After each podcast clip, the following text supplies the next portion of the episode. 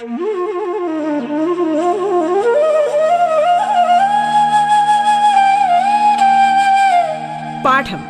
കേട്ടു പഠിക്കാൻ റേഡിയോ കേരളയിലൂടെ.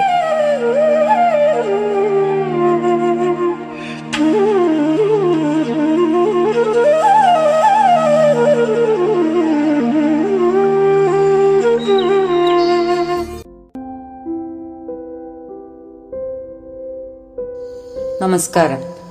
സംസ്ഥാന സർക്കാരിന്റെ ഓൺലൈൻ റേഡിയോ സംരംഭമായ റേഡിയോ കേരളയുടെ പാഠത്തിലേക്ക് ഏവർക്കും ഹൃദ്യമായ സ്വാഗതം. ഞാൻ Shanthi G P Pathanapuram Mount Tabor girls ഹൈസ്കൂളിലെ മലയാളം അധ്യാപികയാണ്. പത്താം ക്ലാസ്സിലെ മോഡൽ പരീക്ഷ പൂർത്തിയായിരിക്കുകയാണ്. ഈ പരീക്ഷ കഴിഞ്ഞപ്പോൾ നിങ്ങൾക്ക് പുതുക്കിയ ചോദ്യ മാതൃകകളെ കുറിച്ച് ഏകദേശം ഒരു രൂപം ലഭിച്ചു എന്ന് വിശ്വസിക്കുന്നു. എല്ലാവർക്കും പരീക്ഷ നന്നായി എഴുതാൻ സാധിച്ചു അല്ലേ? നമുക്ക് ഈ ചോദ്യ മാതൃകയിലെ സവിശേഷതകൾ ആദ്യം ഒന്ന് പരിശോധിക്കാം. അഞ്ച് പാർട്ടായിട്ടാണ് നമ്മുടെ ചോദ്യ മാതൃകകൾ ക്രമീകരിച്ചിരിക്കുന്നത്. അതിൽ പാർട്ട് വണ്ണിൽ ഒൻപത് ചോദ്യങ്ങളാണുള്ളത്.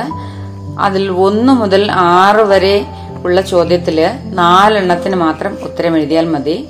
അത് ഒറ്റ മാർക്കിനുള്ള ചോദ്യങ്ങളാണ്. അതുകൊണ്ട് തന്നെ ഒറ്റ വാക്കിൽ ഉത്തരം എഴുതിയാൽ മതി. ഓപ്ഷൻ ശ്രദ്ധിച്ചിട്ട് ഏറ്റവും അനുയോജ്യമായത് തിരഞ്ഞെടുത്ത് എഴുതണം. രണ്ടാമത്തെ ഭാഗം എന്ന് പറയുന്നത് പാർട്ട് രണ്ട്. അതിൽ പത്ത് മുതൽ പന്ത്രണ്ട് വരെയുള്ള ചോദ്യങ്ങളാണ് അതിൽ രണ്ട് മാർക്കാണ് കൊടുത്തിരിക്കുന്നത്. പത്താമത്തെ ചോദ്യത്തിന് നിങ്ങൾ തീർച്ചയായിട്ടും ഉത്തരം എഴുതണം. പതിനൊന്ന് മുതൽ പന്ത്രണ്ട് വരെയുള്ള ചോദ്യത്തിൽ ഏതെങ്കിലും ഒരെണ്ണത്തിന് എഴുതിയാൽ മതി. ഓപ്ഷൻ നിങ്ങൾ പ്രത്യേകം ശ്രദ്ധിക്കണം. പത്താമത്തെ ചോദ്യത്തിന് ഉത്തരം തീർച്ചയായിട്ടും നിങ്ങൾ എഴുതേണ്ടതാണ്. മറ്റേതിന് മാത്രമേ ഉള്ളൂ ഏതെങ്കിലും ഒന്ന് എഴുതേണ്ടത്. പാർട്ട് മൂന്നിൽ പതിമൂന്ന് മുതൽ പതിനേഴ് വരെയുള്ള ചോദ്യങ്ങളാണ്. അവയ്ക്ക് മൂന്ന് മാർക്കാണ്. അതിൽ പതിമൂന്ന് മുതൽ പതിനാറ് വരെയുള്ള ചോദ്യങ്ങളിൽ മൂന്നെണ്ണത്തിന് മാത്രം മൂന്നോ നാലോ വാക്യത്തിൽ ഉത്തരം എഴുതാനാണ് പറഞ്ഞിരിക്കുന്നത്. അപ്പോൾ അതും നിങ്ങൾ പ്രത്യേകം ശ്രദ്ധിക്കണം. അത് കഴിഞ്ഞിട്ട് പതിനേഴാമത്തെ ചോദ്യത്തിന് നിങ്ങൾ അവിടെ ഓപ്ഷൻ ഒന്നുമില്ല. അതിന് തീർച്ചയായിട്ടും ഉത്തരം എഴുതുക തന്നെ വേണം. അതും ഈ പറഞ്ഞ പോലെ മൂന്ന് മാർക്കിനാണ്. മൂന്നോ നാലോ വാക്യത്തിൽ ഉത്തരം എഴുതേണ്ടതാണ്. അപ്പോൾ നിങ്ങൾ ഈ നിർദ്ദേശങ്ങൾ കൃത്യമായിട്ട് വായിച്ചു മനസ്സിലാക്കിയിട്ട് വേണം ഉത്തരം എഴുതേണ്ടത്. അടുത്തത് നാലാമത്തെ പാർട്ടാണ്. അവിടെ പതിനെട്ട് മുതൽ ഇരുപത്തിരണ്ട് വരെയുള്ള ചോദ്യങ്ങളാണ് കൊടുത്തിരിക്കുന്നത്. നാല് സ്കോർ വീതമാണ്. അതിൽ തന്നെ പതിനെട്ട് മുതൽ ഇരുപത് വരെയുള്ള ചോദ്യങ്ങളിൽ രണ്ടെണ്ണത്തിന് അരപ്പുറത്തിൽ കവിയാതെയാണ് ഉത്തരം എഴുതേണ്ടത്. അപ്പൊ അത് നിങ്ങൾ പ്രത്യേകം ശ്രദ്ധിക്കുക. അവിടെ ഒരു ഓപ്ഷൻ ഉണ്ട്. പക്ഷേ ഇരുപത്തിമൂന്ന് മുതൽ ഇരുപത്തിനാല് വരെയുള്ള ചോദ്യങ്ങൾ എഴുതുമ്പോൾ അവിടെ ഒരു ഒരു ഒരെണ്ണത്തിന് മാത്രം ഉത്തരം എഴുതിയാൽ മതി. അഞ്ചു മാർക്കിന്റെ ആണ്. അവിടെ ഒരു ഓപ്ഷൻ ഉണ്ട്. ഈ കാര്യങ്ങൾ നിങ്ങൾ കൂൾ ഓഫ് ടൈമിൽ കൃത്യമായി ശ്രദ്ധിച്ച് ഏതൊക്കെ ചോദ്യങ്ങളാണ് നിങ്ങൾ ഉത്തരം എഴുതുന്നതിനായിട്ട് തിരഞ്ഞെടുക്കുന്നത് എന്നുള്ളത് ആദ്യം തന്നെ ഒന്ന് തീരുമാനിച്ച് വയ്ക്കേണ്ടതാണ്. അപ്പോൾ ഏതൊക്കെ ചോദ്യങ്ങളിൽ ഏതൊക്കെ എത്ര എണ്ണത്തിന് ഉത്തരം എഴുതണം എന്നുള്ളത് കൃത്യമായി ശ്രദ്ധിക്കണം. അതിൽ കൂടുതൽ ആവശ്യമില്ലാതെ നിങ്ങൾ എഴുതിക്കൊണ്ടിരുന്നാൽ നിങ്ങൾക്ക് അവസാനത്തെ അഞ്ച് മാർക്കിന്റെ ചോദ്യത്തിന് ഉത്തരം എഴുതാൻ ചിലപ്പോൾ സമയം ലഭിക്കുകയില്ല. അതുകൊണ്ട് എത്ര ഓരോ കൂട്ടത്തിലും ഉള്ളതിന്റെ എത്ര എണ്ണത്തിനാണ് എഴുതേണ്ടത് എന്നുള്ളത് ഒരു കാരണവശാലും നിങ്ങൾ ശ്രദ്ധിക്കാതെ പോകരുത്. എല്ലാവരും ഇതേ ഏകദേശം ഇതേ മാതൃകകൾ തന്നെ ആയിരിക്കും അവസാന പരീക്ഷയ്ക്ക് നമുക്ക് ചോദ്യങ്ങൾ ലഭിക്കുക. അതുകൊണ്ട് ഈ കാര്യങ്ങൾ വളരെ ശ്രദ്ധിക്കുക. ഇപ്പം നിങ്ങൾക്ക് ഏകദേശം ഒരു ധാരണ ലഭിച്ചിട്ടുണ്ട് എന്ന് തോന്നുന്നു. നിങ്ങൾ എത്ര പാഠങ്ങൾ ഏതെല്ലാം രീതിയിലാണ് മനസ്സിലാക്കിയിരിക്കുന്നത് അല്ലെങ്കിൽ ഇനിയും കുറച്ചും കൂടെ വ്യക്തമായിട്ട് പഠിക്കാനുള്ള ഭാഗങ്ങൾ ഏതൊക്കെയാണ് എന്ന് നിങ്ങൾക്ക് ഇപ്പോൾ ഒരു ധാരണ ഉണ്ടായിട്ടുണ്ടാവും. അതിനനുസരിച്ച് കൂടുതൽ മെച്ചപ്പെടേണ്ട പാഠഭാഗങ്ങൾ ഒന്നുകൂടെ ശ്രദ്ധ കൊടുത്ത് പഠിക്കണം. ഇനി നമുക്ക് കേരള പാഠാവലിയിലെ രണ്ടാമത്തെ യൂണിറ്റിലെ രണ്ടാമത്തെ പാഠമായ പ്രിയദർശനത്തിലെ ചില ചോദ്യങ്ങളും അവയുടെ ഉത്തരങ്ങളും ഒക്കെ ഒന്ന് പരിശോധിക്കാം. ആദ്യത്തെ ചോദ്യം നോക്കൂ. ഭവാന് പണ്ട് ഇഷ്ടയാം നളിനി ഞാൻ. നളിനി തന്നെ ഇങ്ങനെ പരിചയപ്പെടുത്തിയതിന്റെ കാരണം എന്താവാം? വർഷങ്ങൾക്ക് ശേഷമാണ് നളിനി ദിവാകരനെ കണ്ടുമുട്ടിയതും സ്വയം പരിചയപ്പെടുത്തുന്നതും. തന്നെ വേഗത്തിൽ തിരിച്ചറിയാൻ വേണ്ടിയാണ് നളിനി ഇപ്രകാരം പറയുന്നത്. പണ്ട് നമ്മൾ പ്രണയത്തിലായിരുന്നു എന്നും എന്നാൽ സന്യാസിയായപ്പോൾ ദിവാകരന് നല്ല മാറ്റങ്ങൾ വന്നു. പൂർവാശ്രമ കാര്യങ്ങൾ മറന്നുപോയിട്ടുണ്ടോ എന്ന സംശയവും ഒക്കെ ആവാം നളിനിയെ ഇങ്ങനെ പറയാൻ പ്രേരിപ്പിച്ചത്. അടുത്തൊരു ചോദ്യം നോക്കൂ. ധീരനായ എതി നോക്കി തന്വിതൻ ഭൂരിബാഷ്പ പരിപാടലം മുഖം. പൂരിതാഫയോട് ഉഷസിൽ മഞ്ഞുതൻ ധാരയാർന്ന പനിനീർ സുമോപമം.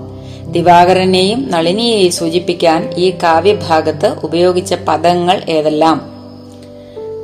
പ്രഭാതത്തിലെ സൂര്യസാന്നിധ്യം കൊണ്ട് പനിനീർപ്പൂവ് വികസിക്കുന്നത് പോലെ എന്ന പ്രയോഗം സന്ദർഭത്തിന് മിഴിവേകുന്നത് എങ്ങനെ? ഈ വരികളിലെ ചമൽക്കാര ഭംഗി കണ്ടെത്തി എഴുതുക. നോക്കാം നമുക്ക് ഇതിന്റെ ഉത്തരം. ചിരകാലമായി ദിവാകരനെ കാത്തിരുന്ന നളിനി ദിവാകരനെ കണ്ടപ്പോൾ തന്നെ ജീവിതം ചരിതാർത്ഥമായി എന്നറിയിക്കുന്നു. തുടർന്ന് യാതൊന്നും പറയാനാവാതെ വീർപ്പടക്കി ഗദ്ഗത കണ്ടയായി നിൽക്കുന്നു. ആ നളിനിയെ ദിവാകരൻ സാഗൂതം നോക്കുന്നതാണ് സന്ദർഭം. ദിവാകരനെ ഉഷസായും നളിനിയെ പനിനീർ സുമമായും ഇവിടെ സൂചിപ്പിക്കുന്നു. വളരെ നാളുകൾക്ക് ശേഷം ദിവാകരനെ കണ്ടെത്തിയതിലുള്ള സന്തോഷം കണ്ണീർക്കണങ്ങളായി നളിനിയുടെ ചുവന്നു തുടുത്ത മുഖത്ത് പ്രത്യക്ഷപ്പെടുന്നു. ഇങ്ങനെ ചുവന്നു തുടുത്ത മുഖവുമായിട്ടാണ് നളിനി പൊൻവെളിച്ചം തൂകുന്ന പ്രഭാത സൂര്യനെ പോലുള്ള ദിവാകരന്റെ മുൻപിൽ നിൽക്കുന്നത്. അതിമനോഹരവുമായ ചമൽക്കാര ഭംഗി നിറഞ്ഞ ഈ സാദൃശ്യകൽപ്പന പ്രത്യേകം പ്രശംസനീയമാണ്. പൂർണ ശോഭയോടെ ജ്വലിച്ചു നിൽക്കുന്ന ദിവാകരന്റെ മുന്നിൽ വിടരാൻ വെമ്പുന്ന മഞ്ഞണിഞ്ഞ ചുവന്ന പനിനീർ പൂവായി നളിനി നിൽക്കുന്നു. അത്യന്തം ഹൃദയഹാരിയാണ് ഈ സാദൃശ്യകൽപ്പന. ഇനി നമുക്ക് മറ്റൊരു ചോദ്യം ശ്രദ്ധിക്കാം. പോയതൊക്കെ അഥവാ നമുക്കയ്യെ പ്രായവും സബതി മാറി കാര്യവും ദിവാകരൻ ഇങ്ങനെ പറയുന്നതിന്റെ പൊരുൾ കണ്ടെത്തുക. ഓർമ്മകളുടെ ഓളങ്ങളിൽ പൊന്തിവരുന്ന അരുതാത്ത ചിന്തകളെ നളിനിയുടെ മനസ്സിൽ നിന്ന് നുള്ളിക്കളയുവാനുള്ള ശ്രമമാണ് ദിവാകരൻ നടത്തുന്നത്. നളിനിയുടെ രൂപവും ഭാവവും ശബ്ദവും ദൂരെയുള്ള വീടും എല്ലാം ദിവാകരന്റെ മനസ്സിലും എത്തുന്നുണ്ട്. എന്നാൽ അതെല്ലാം കൗമാര ചാബല്യങ്ങളായിരുന്നു എന്ന് ദിവാകരൻ സൂചിപ്പിക്കുന്നു. കാലം മാറി കൂടുതൽ പക്വത കൈവന്ന തനിക്ക് പഴയ വികാരങ്ങൾ ഇല്ല. തികച്ചും സന്യാസിയാണ് താൻ. ഈശ്വര സാക്ഷാത്കാരം മാത്രമാണ് തന്റെ ലക്ഷ്യം. ഇതൊക്കെ പ്രണയപരവശയായ നളിനിയെ ഓർമ്മപ്പെടുത്തുകയാണ് ദിവാകരൻ. ഇനി അടുത്ത ചോദ്യം നോക്കൂ. കഷ്ടകാലം അഖിലം കഴിഞ്ഞുഹ ദിഷ്ടം ഈ വടി വിയന്നു വന്നപ്പോൾ ദൃഷ്ടനായിഹ ഭവാൻ. ഭവാന് പണ്ട് ഇഷ്ടയാം നളിനി ഞാൻ മഹാമതേ. കണ്ടുടൻ സ്വയം അറിഞ്ഞിടാത്തതോർത്ത് ഇണ്ടൽ വേണ്ട സഖി കേണിടേണ്ട കേൾ. പണ്ട് നിന്നെ ഒരിളം കുരുന്നതായി കണ്ട് ഞാൻ സബതി വല്ലിയായി നീ. വരികളിലെ കാവ്യപരമായ സവിശേഷതകൾ കണ്ടെത്തി എഴുതുക. നളിനിയും ദിവാകരനും കണ്ടുമുട്ടുന്നതാണ് സന്ദർഭം. ദിവാകര ദർശനത്തിൽ ദിവാകരനെ ഭാഗ്യം ഉടലെടുത്തു വന്ന പോലെ എന്നാണ് നളിനി ഉപമിക്കുന്നത്. തന്റെ ജീവിതത്തിലെ ഭാഗ്യദർശനമാണ് ദിവാകരൻ. മറ്റെന്തെല്ലാം പദമെടുത്ത് അലങ്കരിച്ച് പറഞ്ഞാലും കിട്ടാത്തത്ര ഹൃദയ ഹൃദ്യമായ ശോഭയാണ് അതിമനോഹരമായ ഈ സാമ്യകൽപ്പനയിലൂടെ ലഭിച്ചിരിക്കുന്നത്. അതോടൊപ്പം താങ്കൾക്ക് പണ്ട് ഇഷ്ടപ്പെട്ട നളിനിയാണ് താനെന്നും അവൾ സൂചിപ്പിക്കുന്നു. ഇപ്പോൾ ദിവാകരനിലുള്ള വികാരം എന്ത് എന്ന് തനിക്ക് അറിഞ്ഞുകൂടാ എന്നാണ് പണ്ട് എന്ന പ്രയോഗത്തിലൂടെ നളിനി വ്യക്തമാക്കുന്നത്. പണ്ടത്തെ ദിവാകരനെ മാത്രമേ തനിക്ക് അറിയുകയുള്ളൂ എന്നും ആ വിശ്വാസത്തിന്മേലാണ് താൻ ഇവിടെ എത്തിയതെന്നും ഈ കൽപ്പനയിലൂടെ നളിനി സൂചിപ്പിക്കുന്നു. അതേസമയം ദിവാകരൻ ആ തരത്തിലുള്ള നളിനിയെ താൻ തിരിച്ചറിയാതെ പോയത് മനഃപൂർവമല്ലെന്നും അതിന് കാരണം നളിനി അന്നൊരു ഇളം കുരുന്നായിരുന്നു എന്നും ദിവാകരൻ തന്റെ മറുപടിയിൽ പറയുന്നു നളിനി വിചാരിക്കുന്നതിനും അപ്പുറത്ത് പൂർവാശ്രമ ജീവിതം മറന്നുപോയ ഒരു സന്യാസിയാണ് താനെന്നുമാണ് ദിവാകരൻ സൂചിപ്പിക്കുന്നത്. അതീവ സുന്ദരമായ ഈ കാവ്യകൽപ്പനകൾക്ക് ഭംഗി കൂട്ടുന്ന താളഭംഗിയും ഈ ഭാഗത്തിന്റെ സവിശേഷതയാണ്. രണ്ട് ശ്ലോകങ്ങളിലും എല്ലാ വരികളിലെയും രണ്ടാമത്തെ അക്ഷരം ഒരുപോലെ ആവർത്തിക്കുന്നു. ആദ്യത്തേതിൽ ഷായും ടായും രണ്ടാമത്തേതിൽ ഇണ്ടായും. അക്ഷരപ്രാസം എന്ന് പറയുന്ന ശബ്ദാലങ്കാരമാണിത്. ശബ്ദഭംഗിയും താളഭംഗിയുമാണ് കവിതയെ ഹൃദ്യമാക്കുന്നത്. ഇണ്ട എന്ന വ്യഞ്ജനാക്ഷരം ആവർത്തിക്കുന്നതിനാൽ ഇവിടെ അനുപ്രാസത്തിന്റെ ഭംഗിയും വന്നിരിക്കുന്നു. മറ്റൊരു ചോദ്യം നോക്കൂ. അന്യജീവൻ ഉതകി സ്വജീവിതം ധന്യമാക്കും അമലെ വിവേകികൾ. കുമാരനാശാൻ എഴുതിയ വരികളാണിത്. അവനവൻ ആത്മസുഖത്തിനായി ആചരിക്കുന്നവ അപരന് സുഖത്തിനായി വരേണം. ശ്രീനാരായണ ഗുരു എഴുതിയ വരികളാണിവ. ശ്രീനാരായണ ഗുരു നൂറ്റാണ്ടിലെ ഏറ്റവും വലിയ ഒരു തത്വജ്ഞാനിയാണ്. ഈ വരികൾ താരതമ്യം ചെയ്ത് അതിലെ സവിശേഷതകൾ എഴുതാൻ ഒരു ചോദ്യം വന്നാൽ നമ്മൾക്ക് എങ്ങനെയാണ് അതിന് ഉത്തരം എഴുതേണ്ടത്? അല്ലെങ്കിൽ ഇത് ഒരു പ്രഭാഷണമായി എഴുതിയാലോ? നോക്കാം നമുക്ക് പ്രഭാഷണമായി എഴുതുമ്പോൾ സംബോധന ഉൾപ്പെടുത്തണം. നമുക്ക് പ്രത്യേകിച്ച് സ്കൂൾ അസംബ്ലിയിൽ നിന്നും പറഞ്ഞിട്ടില്ലാത്തതിനാൽ മാന്യ സദസ്സിന് നമസ്കാരം എന്ന് പറഞ്ഞ് തുടങ്ങാം. മാന്യ സദസ്സിന് നമസ്കാരം. വളരെ വേദനാജനകമായ ഒരു സാഹചര്യത്തിലൂടെയാണ് നാം കടന്നുപോയത്. കടന്നുപോയി എന്നത് ഒരു സാങ്കേതിക പ്രയോഗം മാത്രമാണ്. ഇപ്പോഴും നാം അതിന്റെ ദുരന്തഫലം ഒരു തരത്തിലല്ലെങ്കിൽ മറ്റൊരു തരത്തിൽ അനുഭവിച്ചുകൊണ്ടിരിക്കുകയാണ്. ഞാൻ പറഞ്ഞു വരുന്നത് എന്തിനെ പറ്റിയാണ് എന്ന് നിങ്ങൾക്ക് മനസ്സിലായിട്ടുണ്ടാവും. ഈ നൂറ്റാണ്ടിലെ തന്നെ ഏറ്റവും വലിയ പ്രളയത്തിൽ നിന്നാണ് നാം കര കയറിക്കൊണ്ടിരിക്കുന്നത്. പൊതുവെ കടൽനിരപ്പിൽ നിന്ന് താഴ്ന്ന സ്ഥലമാണ് കേരളം. അതോടൊപ്പം തന്നെ നിർത്താതെ പെയ്ത മഴയും കൂടിയായപ്പോൾ കേരളം അക്ഷരാർത്ഥത്തിൽ മറ്റൊരു സാഗരമായി മാറി. അല്പാൽപ്പം ഉയർന്നു നിൽക്കുന്ന സ്ഥലങ്ങൾ ഒഴികെ കേരളത്തിലെ കേരളമാകെ വെള്ളത്തിനടിയിലായി. വീടുകളിലും കടകളിലും വ്യവസായശാലകളിലും മാളുകളിലും സ്കൂളുകളിലും ആശുപത്രികളിലും ഒക്കെ വെള്ളം കയറി.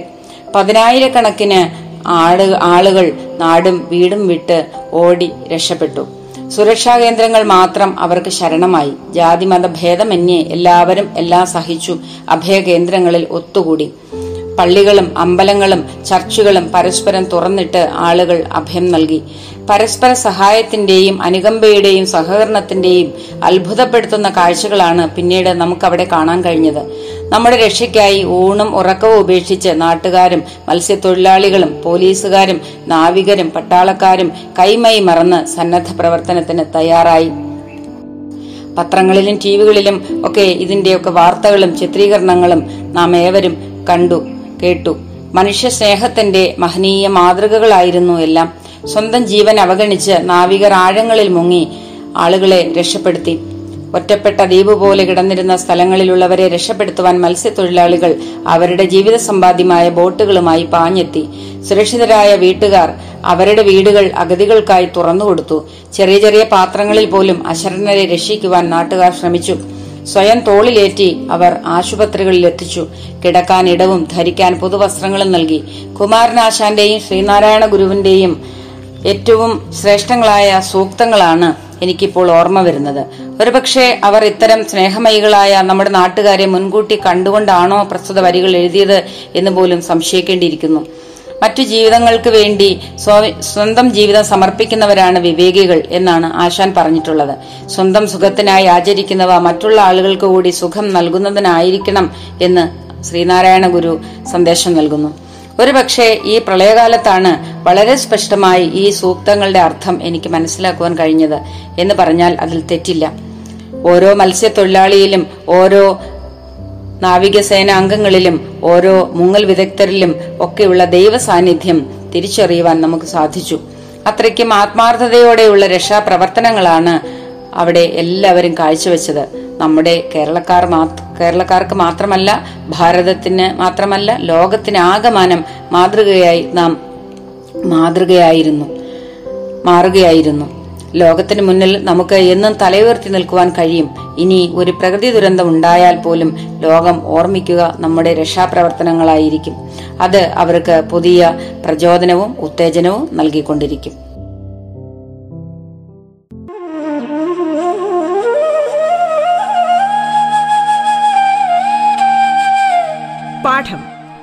പഠിക്കാൻ റേഡിയോ കേരളയിലൂടെ.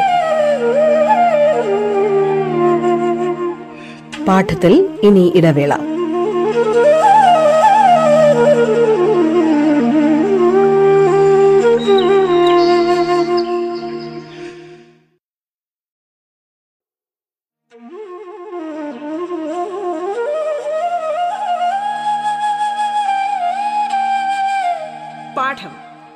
പഠിക്കാൻ റേഡിയോ കേരളയിലൂടെ. തുടർന്ന് കേൾക്കാം പാഠം.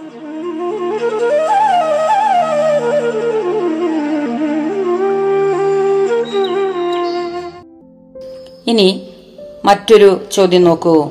പ്രാണനോടും ഒരുനാൾ ഭവൽപദം കാണുവാൻ ചിരമഹോ കുതിച്ചു ഞാൻ. കേണുവാണിവിടെ ഏകം അർദ്ധിയാം പ്രാണിതൻ പ്രിയം ഒരിക്കൽ ഈശ്വരൻ. മരണത്തിന് മുമ്പുള്ള ആശയായി പറയുന്നത് എന്തെല്ലാമാണ്? വ്യക്തിയധിഷ്ഠിത സ്നേഹത്തിന്റെ ദോഷങ്ങൾ എന്തൊക്കെയാവാം? ഉത്തരം നോക്കൂ. ജീവൻ പോകുന്നതിന് മുൻപ് ഒരിക്കലെങ്കിലും ഭവാനെ കാണുവാൻ സാധിക്കണം എന്നായിരുന്നു നളിനിയുടെ ആഗ്രഹം.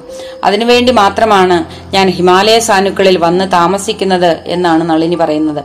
വ്യക്തിയധിഷ്ഠിത സ്നേഹത്തിന്റെ ഏറ്റവും വലിയ ദോഷം അത് എത്രയും സ്വാർത്ഥം നിറഞ്ഞതാണ് എന്നാണ്. അതുപോലെ തന്നെ ഏത് സാഹസിക പ്രവർത്തികൾക്ക് മുമ്പിൽ വിചാരമില്ലാതെ ഇറങ്ങിത്തിരിക്കുകയും ചെയ്യും.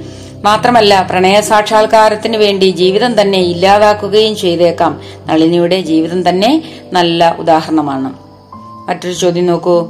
പിന്നെ ഒന്നൊരു ഉപകാരം ഏതിനോ? എന്നെ ഓർത്തു സഖി. ഏത്? അത് ഓതുക. അന്യജീവനുതകി സ്വജീവിതം ധന്യമാക്കും അമലെ വിവേകികൾ.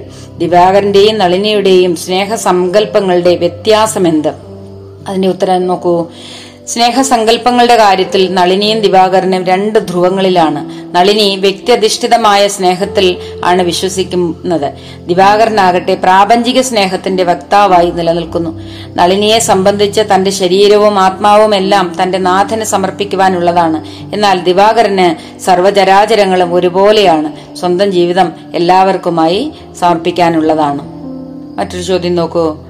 കണ്ടുടൻ സ്വയം അറിഞ്ഞിടാത്തത് ഓർത്ത് ഇണ്ടൽ വേണ്ട സഖി കേണിരേണ്ട കേൾ. പണ്ട് നിന്നെ ഒരു ഇളം കുരുന്നതായി കണ്ടു ഞാൻ. സബതി വല്ലിയായി നീ ഈ വരികളിലെ കാവ്യപരമായ സവിശേഷതകൾ.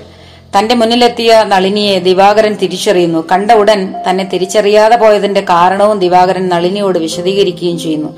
കണ്ട ഉടനെ തിരിച്ചറിയാത്തതിൽ ദുഃഖിക്കുകയും കരയുകയും വേണ്ട. പണ്ട് നീ ഒരു ഇളം കുരുന്നായിരുന്നു. ഇന്ന് നീ ഒരു വല്ലിയായി മാറിയിട്ടുണ്ട്. വളരെ ആലങ്കാരികമായ മറുപടിയാണിത്. സ്ത്രീയുടെ വളർച്ചയിൽ ഉണ്ടാകുന്ന അതിശയകരമായ മാറ്റത്തെയാണ് ദിവാകരൻ സൂചിപ്പിക്കുന്നത്. ഇളം കുരുന്ന് ചെടി പെട്ടെന്ന് വല്ലിയായി മാറും. പിന്നെ തിരിച്ചറിയുക പ്രയാസമായിരിക്കും. സ്ത്രീ സഹജമായ വളർച്ചയുടെ ഒരു പ്രത്യേകതയാണിത്. പുരുഷന്മാരുടെ ബാല്യവും യൗവനവും തമ്മിൽ ഇത്തരത്തിൽ വലിയ വ്യത്യാസം ഉണ്ടാകാറില്ല. ഇനി നോക്കൂ മറ്റൊരു ചോദ്യം. അന്യജീവൻ ഉതകി സ്വജീവിതം ധന്യമാക്കും അമലേ വിവേകികൾ. കുമാരനാശാൻ. അവനവൻ ആത്മസുഖത്തിനായി ആചരിക്കുന്നവ മറ്റൊരാൾക്ക് അപരന് സുഖമായി സുഖത്തിനായി വരണം. ശ്രീനാരായണ ഗുരു തന്നിരിക്കുന്ന വരികളിലെ ജീവിത ദർശനം താരതമ്യം ചെയ്ത് ഒരു കുറിപ്പ് തയ്യാറാക്കുക. നളിനി എന്ന കാവ്യത്തിലെ നായകനായ ദിവാകരന്റെ വാക്കുകളാണ് ആദ്യത്തേത്. വിവേകികൾ സ്വന്തം ജീവിതം മറ്റ് ജീവനകൾക്ക് കേടി കൂടി ഉപകാരപ്രദം ആകുന്ന രീതിയിൽ ഉപയോഗിക്കും എന്നാണ് ദിവാകരൻ പറയുന്നത്. ഇതേ ആശയം തന്നെയാണ് ശ്രീനാരായണ ഗുരുവിന്റെ വാക്കുകളിലും നാം കാണുന്നത്. സ്വന്തം സുഖത്തിനു വേണ്ടി നാം ചെയ്യുന്ന കാര്യങ്ങൾ മറ്റു വ്യക്തികൾക്ക് കൂടി സുഖം പകരുന്നതാകണം എന്നാണ് ഗുരുവിന്റെ ഉപദേശം. അന്യരോടുള്ള സ്നേഹവും പരിഗണനയുമായിരിക്കണം നമ്മുടെ ഓരോ പ്രവർത്തികളിലും തെളിയേണ്ടത് എന്ന ജീവിത വീക്ഷണമാണ് രണ്ടുപേരും ഇവിടെ വെച്ചു പുലർത്തുന്നത്. പ്രാണനോടും ഒരു നാൾ ഭവൽപദം കാണുവാൻ ചിരമഹോ കൊതിച്ചു ഞാൻ. ധന്യയായി സബതി കാണുക മൂലം അങ്ങ് എന്നെ ഓർത്തിട ഓർ- ഓർക്കിലും ഓർത്തിടായികിലും. അളിനി സ്നേഹഗായകനായ ആശാനെയാണോ ഇവിടെ നാം കാണുന്നത്? ഈ വരികൾ വിലയിരുത്തി കുറിപ്പ് തയ്യാറാക്കുക. സ്നേഹഗായകൻ എന്ന വിശേഷണത്തിന് ആശാൻ എന്നും ഖ്യാതി നേടിയിട്ടുണ്ട്. ആ വിശേഷണത്തിന് ഉതകുന്ന തരത്തിലുള്ള സവിശേഷ കൃതികളാണ് ആശാന്റെ ഓരോ രചനകളും. സ്നേഹഗായകൻ എന്നാണ് ആശാൻ അറിയപ്പെടുന്നത്. ആ വിശേഷണത്തിന് ഉതകുന്ന തരത്തിലുള്ള സവിശേഷ കൃതികളാണ് ആശാന്റെ ഓരോ രചനകളും. മാംസനിബദ്ധമല്ലാത്ത പ്രണയത്തിന്റെ ചിത്രമാണ് ഓരോ കൃതിയും നമുക്ക് തരുന്നത്. നളിനി എന്ന കാവ്യവും മറിച്ചല്ല. നളിനി അല്ലെങ്കിൽ ഒരു സ്നേഹം എന്നാണ് ആശാൻ തന്നെ ഈ കൃതിക്ക് പേര് നൽകിയിട്ടുള്ളത്. മരിച്ചു പോകും മുമ്പ് തന്റെ കാമുകനായ ദിവാകരനെ ഒരു നോക്ക് കാണണം എന്നത് മാത്രമാണ് നളിനിയുടെ ആഗ്രഹം. അത് സാധിച്ചു കഴിഞ്ഞ് നളിനി ദിവാകരനെ കണ്ടതിൽ ധന്യയായി എന്ന് പ്രഖ്യാപിക്കുകയും ചെയ്യുന്നു. അദ്ദേഹം തന്നെ തിരിച്ചറിഞ്ഞോ ഇല്ലയോ എന്നതൊന്നും നളിനിക്ക് പ്രശ്നമല്ല. തീവ്രമായ പ്രണയത്തിന് സാഫല്യമുണ്ടാവണമെന്നേ ആശാൻ ആഗ്രഹിക്കുന്നുള്ളൂ. പ്രണയം എന്ന വികാരം ആശാൻ ആസ്വാദകരെ അനുഭവിക്കു അനുഭവിപ്പിക്കുകയാണ് ചെയ്യുന്നത്. അതുകൊണ്ട് തന്നെ സ്നേഹഗായകൻ എന്ന വിശേഷണം ആശാന് ഉചിതമായ ആണ് ഏവമോതി ഇടരാർന്ന് കണ്ണുനീർ തൂവിനാൾ മൊഴികുഴങ്ങി നിന്നവൾ ഭാവശാലികൾ പിരിഞ്ഞുകൂടിയാൽ ഈ വിധം വികലമാം സുഖോ സുഖോദയം. മുകളിൽ തന്നിരിക്കുന്ന വരികളിലെ കാവ്യപരമായ സവിശേഷതകൾ കണ്ടെത്തി എഴുതുക. ഉത്തരം നോക്കൂ. മനോഹരമായ ശബ്ദഭംഗിയും അർത്ഥഭംഗിയും ഈ വരികൾക്കുണ്ട്. ഓരോ വരിയിലെയും രണ്ടാമത്തെ അക്ഷരം ആവർത്തിച്ചിരിക്കുന്നതിനാൽ ദ്വിതീയാക്ഷര പ്രാസവും ഉണ്ട് ദിവാകരന്റെ സാന്നിധ്യത്തിൽ നളിനിക്കുണ്ടായ വികാര വൈവശ്യം സാധാരണമാണ് എന്ന് കാണിക്കാൻ ദീർഘകാലം പിരിഞ്ഞിരിക്കുന്ന ഭാവശാലികൾ വീണ്ടും കണ്ടുമുട്ടുമ്പോൾ ഈ വിധം വികലമാകും. ആ സ്നേഹത്തിന്റെ ഉദയം എന്ന ലോകതത്വം കൊണ്ടാണ് അതിനെ ന്യായീകരിച്ചിരിക്കുന്നത്. മറ്റൊരു ചോദ്യം നോക്കൂ. പ്രാണനോട് ഒരു നാൾ ഭവൽപദം കാണുവാൻ ചിരം അഹോ കൊതിച്ചു ഞാൻ. കേണുവാണിവിടെ. ഏകും അർത്ഥിയാം പ്രാണിതൻ പ്രിയം ഒരിക്കൽ ഈശ്വരൻ. അർത്ഥി എന്ന പദം കൊണ്ട് ഉദ്ദേശിക്കുന്നത് ആരെ? നളിനി. അടുത്ത ചോദ്യം നോക്കൂ. പണ്ട് നിന്നെ ഒരു ഇളം കുരുന്നതായി കണ്ടു ഞാൻ. സബതി വല്ലിയായി നീ. ഇവിടുത്തെ അർത്ഥസാധ്യതകൾ എന്തെല്ലാം? കുരുന്ന് ചെടി വളരെ വേഗം വളർന്ന് വല്ലിയായി മാറി. പെൺകുട്ടികളുടെ ശരീര വളർച്ച പെട്ടെന്നാണ്. അതിനാൽ അവരെ വളരുമ്പോൾ തിരിച്ചറിയുക വളരെ പ്രയാസകരമായി മാറും. പഴയതുപോലെ ചെറിയ കുട്ടിയല്ല പക്വതയുള്ള സ്ത്രീ ആയതിനാൽ തീരുമാനങ്ങൾ ആലോചിച്ച് എടുക്കണം എന്നതുകൂടി ഇവിടെ വ്യംഗ്യമാണ്. കഷ്ടകാലം അഖിലം കഴിഞ്ഞുഹ എന്തുകൊണ്ടാണ് ഇങ്ങനെ പറയുന്നത്? ദിവാകരനെ കണ്ടതിലുള്ള സന്തോഷം കൊണ്ടാണ് ഇങ്ങനെ പറയുന്നത്. ധന്യയായി. ആരാണ് ധന്യയായത്? നളിനി എന്തുകൊണ്ട് ദിവാകരന്റെ ദർശനത്താൽ? പ്രിയദർശനം എന്ന ശീർഷകത്തിന്റെ ഔചിത്യം കുറിക്കുക. കളിക്കൂട്ടുകാരനായിരുന്ന നളിനി കളിക്കൂട്ടുകാരായിരുന്നു നളിനിയും ദിവാകരനും. വർഷങ്ങൾക്ക് ശേഷം കണ്ടുമുട്ടുന്നതാണ് നമ്മുടെ ഈ പാഠസന്ദർഭം. ഒരുമിച്ച് പാഠശാലയിൽ പോയവർ സ്നേഹം പങ്കുവെച്ച് വളർന്നവർ നളിനി ദിവാ- ദിവാകരന്മാരുടെ സ്നേഹബന്ധം പാഠസന്ദർഭത്തിൽ നിന്ന് നമുക്ക് വ്യക്തമാണ്. വർഷങ്ങൾക്ക് ശേഷം നളിനി തന്റെ പ്രിയനെ കണ്ടുമുട്ടിയതിനാൽ പ്രിയദർശനം എന്ന ശീർഷകം വളരെ ഉചിതമാണെന്ന് പറയാം. കഷ്ടകാലം അഖിലം കഴിഞ്ഞു ഹാ ഹാ എന്ന ശബ്ദത്തിന്റെ അർത്ഥഭംഗി കുറിക്കുക. ഹാ എന്ന വ്യാക്ഷേപക ശബ്ദം സവിശേഷ അർത്ഥത്തിലാണ് കവി പ്രയോഗിച്ചിരിക്കുന്നത്. ദീർഘകാലമായ കാത്തിരിപ്പിന് ശേഷം പ്രിയനെ കണ്ടതിലുള്ള ആഹ്ലാദവും ധന്യതയുമെല്ലാം ഹ എന്ന ശബ്ദത്തിലൂടെ വ്യക്തമാകുന്നു. പ്രിയപ്പെട്ട കുട്ടികളെ നിങ്ങൾ ഈ പാഠഭാഗം വളരെ നന്നായി വായിച്ചു മനസ്സിലാക്കുക. ഇതിലെ ശ്ലോകങ്ങൾ അവയുടെ അർത്ഥം അതുപോലെ തന്നെ വിഗ്രഹരൂപങ്ങൾ ഓരോ പദത്തിന്റെയും സവിശേഷമായ അർത്ഥം ഇതൊക്കെ വായിച്ചു മനസ്സിലാക്കുക. ധാരാളം ക്വസ്റ്റ്യൻ ലഭിക്കാൻ സാധ്യതയുള്ള ഒരു പാഠമാണിത്. അപ്പോൾ എല്ലാവർക്കും എല്ലാ വിജയവും ആശംസിക്കുന്നു. ഇതോടെ ഇന്നത്തെ ക്ലാസ് സമാപിക്കുന്നു. നന്ദി നമസ്കാരം.